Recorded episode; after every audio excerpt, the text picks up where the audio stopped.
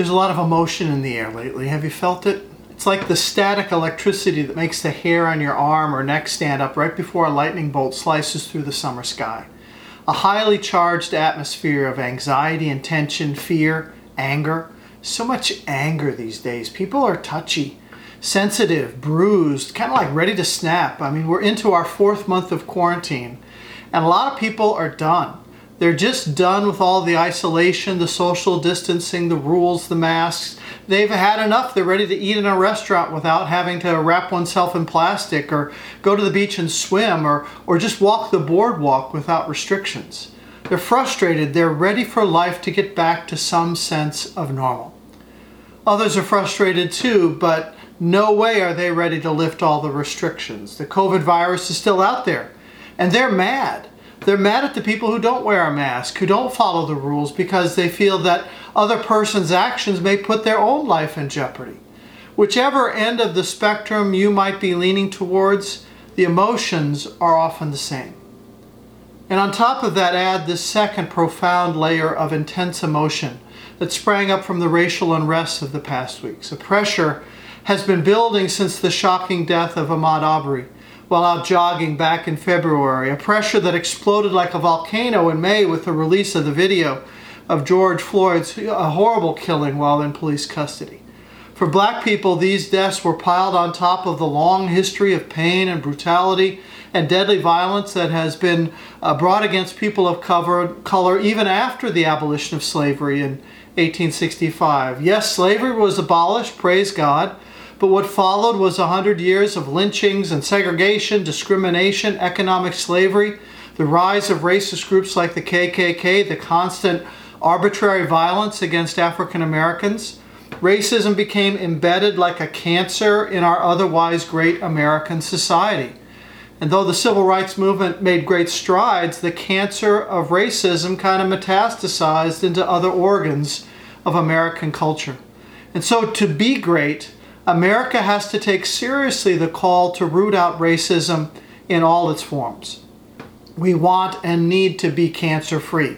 Our own hearts cleansed of any vestiges of racism and prejudice, and also our nation cleansed from the sins of systemic racism. But there are a lot of emotions wrapped up in those topics. And then on top of that comes another layer of emotion when we see peaceful protests kind of hijacked by violence, whether out of a sense of pure rage and frustration or from a calculated, intentional strategy to create anarchy and unrest. Some people turn to rioting and looting and arson and attacks on police officers and, and first responders, like, like the firefighters in Seattle who were pelted with bricks and bottles when they showed up to put out a building fire and most of the attackers were young white people dressed all in black.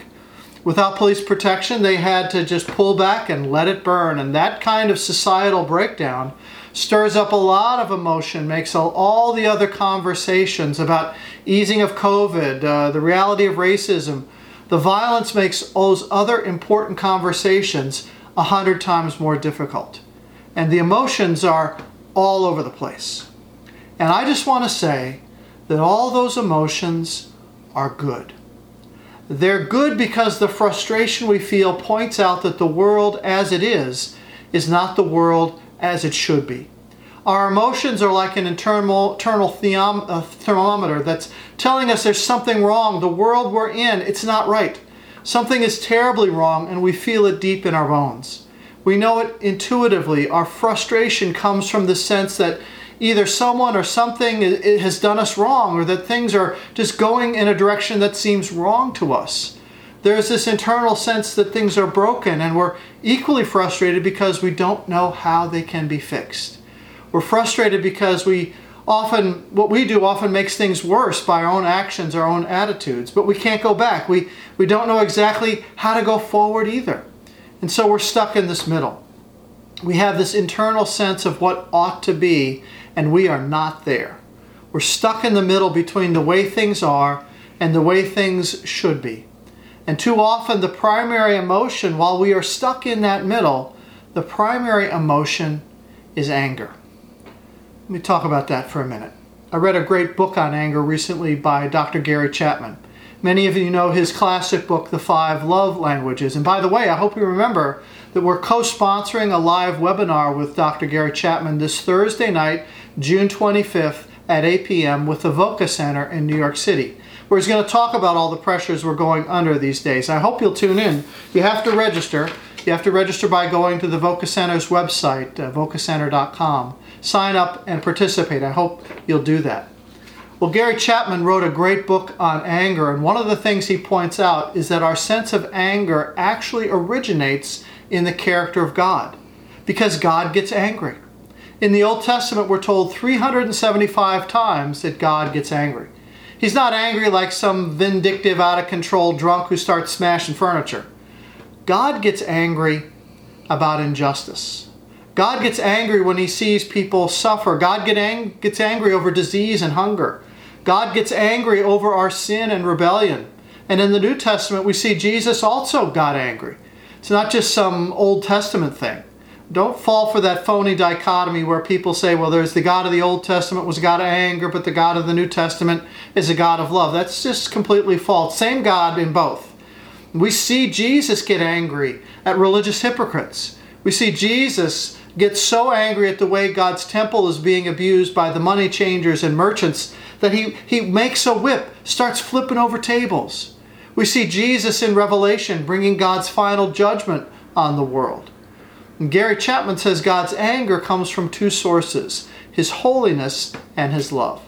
His holiness and his love. Holiness means God sets the standards for what is right and what is wrong based on his own nature. Simply, what reflects his essential nature is right, and what opposes his essential nature is wrong. He sets the division between what is good and what is evil based on his own nature and character. And he's God, the creator of all things, so he's the only one who has the authority and the power to do that.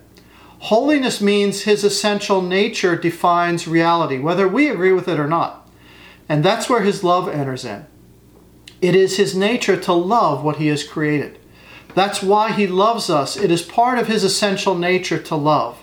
He loves us even when we go against his nature, when we turn against his holiness and goodness, when our world rebels, when our world is marred by sin. It's from this combination of God's holiness and God's love that his anger is derived. Because God is holy and because God is love, he experiences anger when his creation is wounded, when it's hurt, when it's broken. In love, he only seeks the good of his creatures, and his holiness stands against the sin that would damage our world. Knowing the damage that sin does to people, individually, to relationships, to families, to cultures, to our whole world, God's holiness and God's love are stirred into action. It's God's concern for wholeness and justice and goodness and peace and righteousness that stimulate God to anger. And when God sees evil and the damage done to his creation, it's a logical response, is righteous anger. There's the world as it is and the world as it should be. The world as it should be is called the kingdom of God. God's peaceable kingdom. That phrase describes the reality where God reigns supreme over all things and his holiness and love intersect in perfect harmony. We're told in the book of Revelation that in God's kingdom there are no tears, no pain, no death no injustice, no suffering, no hunger, no pollution. It's God's perfect place that reflects His perfect nature. God's way of holiness and love is called the kingdom of God, and the kingdom of God has a king, and his name is Jesus. The Gospel of Matthew, that we're going to talk about in a minute, the Gospel of Matthew is built around this very theme of presenting Jesus as the king of God's kingdom. Now, we don't live in that world. We live in a world that has rebelled against the King, a world that has rejected his holiness and his love, and is now suffering the consequences of that rejection. This world is not the way it should be. That's why Jesus tells us to pray, Your kingdom come, your will be done on earth as it is in heaven. That's in Matthew 6. We see this broken world that we live in is not as it should be. It's not right. And we're to pray that God's kingdom of peace and justice would come in all its fullness to set things right. That's the world as it should be. But again, that's not the world that we live in. In Luke chapter 19, Jesus told a parable about a land where people reject their rightful king. They say, We don't want this man to be our king. Jesus told this parable the day before Palm Sunday, that day when he rode into Jerusalem People welcomed him like a king, but their sincerity was soon tested later in the week after Jesus was arrested, after he was beaten and flogged. He was interrogated by Pilate, who asked him if he was king of the Jews, because that was the charge leveled against him. And later, his enemies rejected the kingship of Jesus by boldly yelling to Pilate, We have no king but Caesar. It's John 19 15. They became just like the people in Jesus' parable. And in a sense, they reflect the testimony of every person on planet Earth who by nature has said to Jesus, I don't want this man to be my king. No wonder there's the world as it is and the world as it should be. Since the story of Adam and Eve, through the events surrounding the crucifixion, all the way to present day, we have rejected the king and the kingdom of God. And that's why our anger is so different from God's anger. Our anger is unproductive. We see the gap between the way the world is and the way it should be. We know the world is wrong. We know the world's messed up. We know there should be goodness and justice and fairness and safety and food enough for all. But we carry this sense that somebody done me wrong. And so we're angry. That guy cut off, cut me off, and, and that's wrong. I, I didn't get the promotion, and that's wrong. I, you didn't treat me the way I felt like I should have been treated, and that's wrong. I, I deserve respect. I didn't get it. You snubbed me, that's wrong. You offended me, that's wrong. You stole from me, that's wrong. My washing machine is broken and it's only a year old, that's wrong.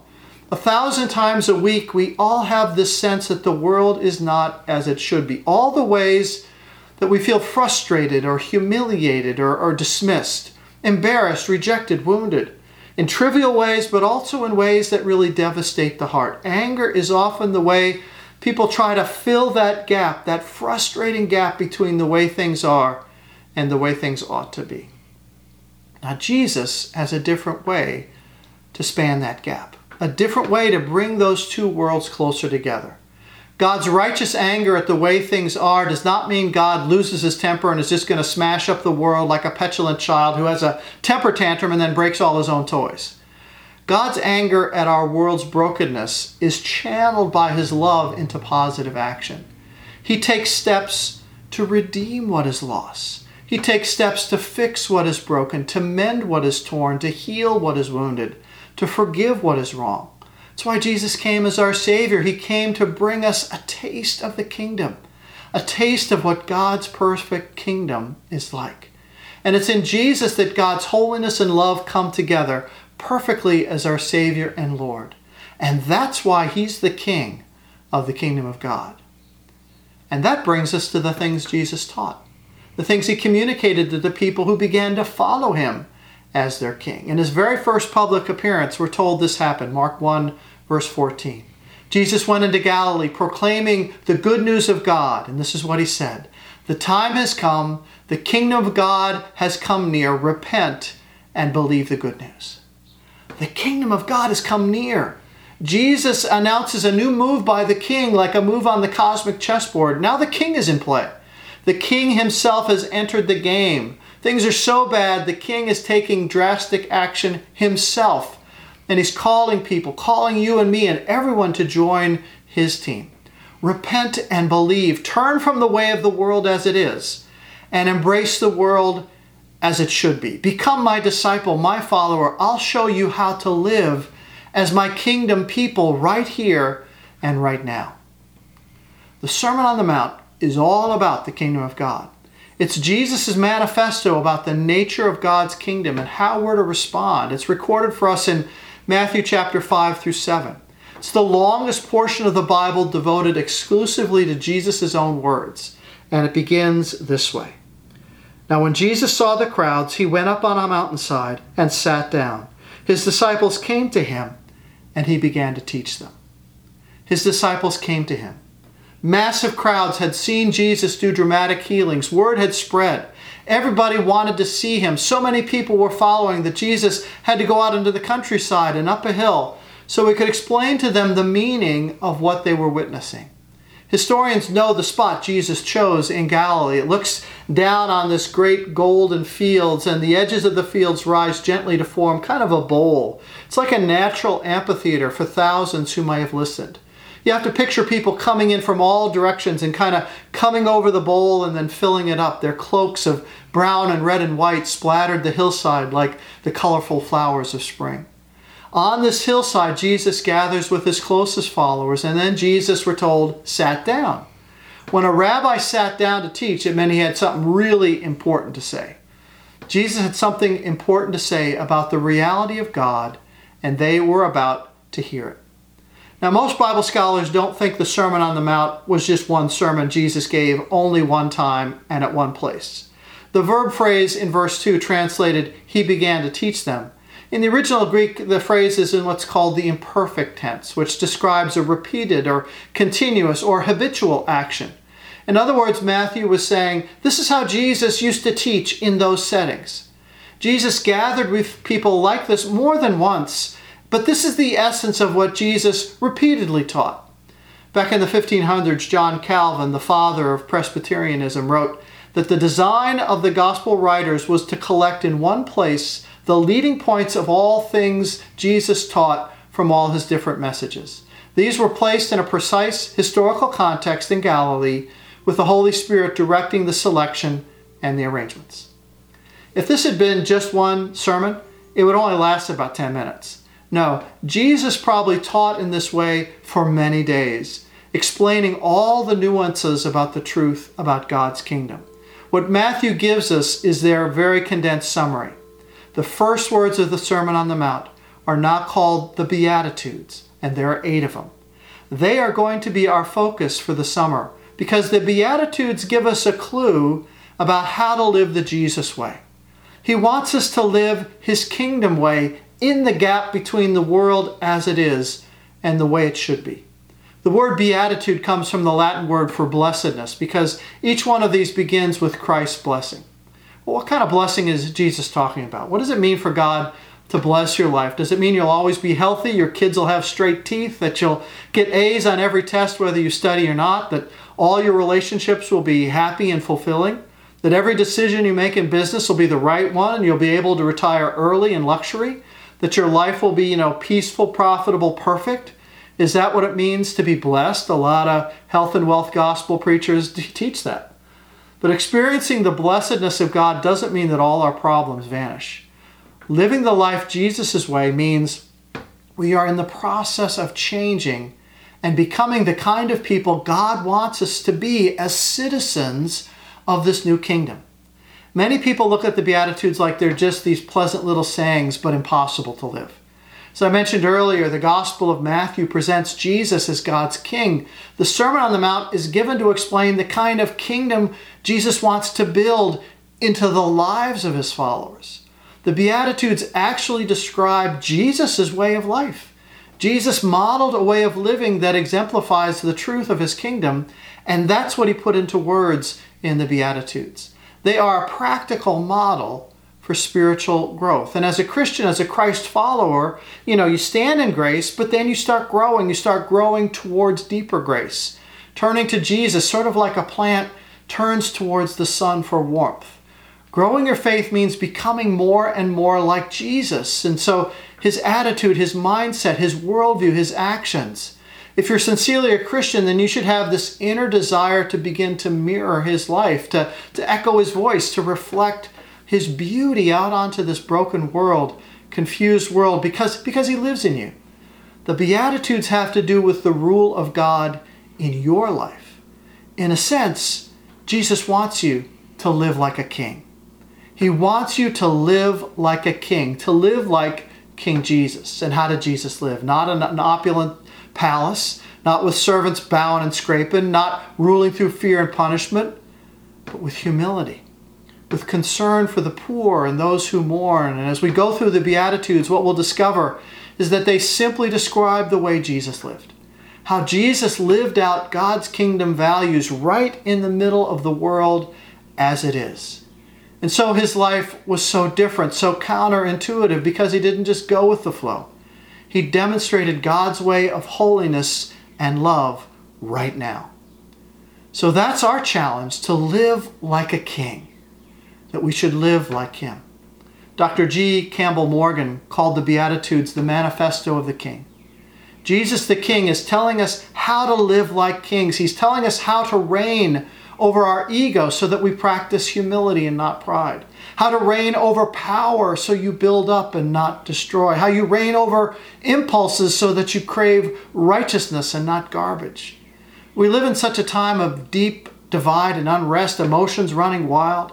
Signs of this painful gap between the way things are and the way things should be are everywhere. I mean, that's what the pandemic is it's a sickness, this death, this, fear. The world is not right. It's what racism is it's a sign that the world is not just. It's not as it should be. That's what this violence is. It's a sign that we've rejected our rightful king, and so conflict is going to rage between people and groups and nations and races. What if these simple blessings from Jesus offer us an alternative? What if these sayings are actually the keys to our liberation? This week I want you to do something. Keep a little journal of all the times you get angry, of all the things that make you mad, that make you upset, that get you frustrated, all the little angers that you normally keep hidden, all the times when you felt like saying something but didn't, or maybe you did say something, and the big things, all the times that you wanted to throw something at the TV or punch your computer screen, all the things that make you feel like you're being pushed near the edge, make a list and see how all those things describe the way things are. And then decide that you'd like to live a different way the way of Jesus, the way of King Jesus and his coming kingdom. Amen.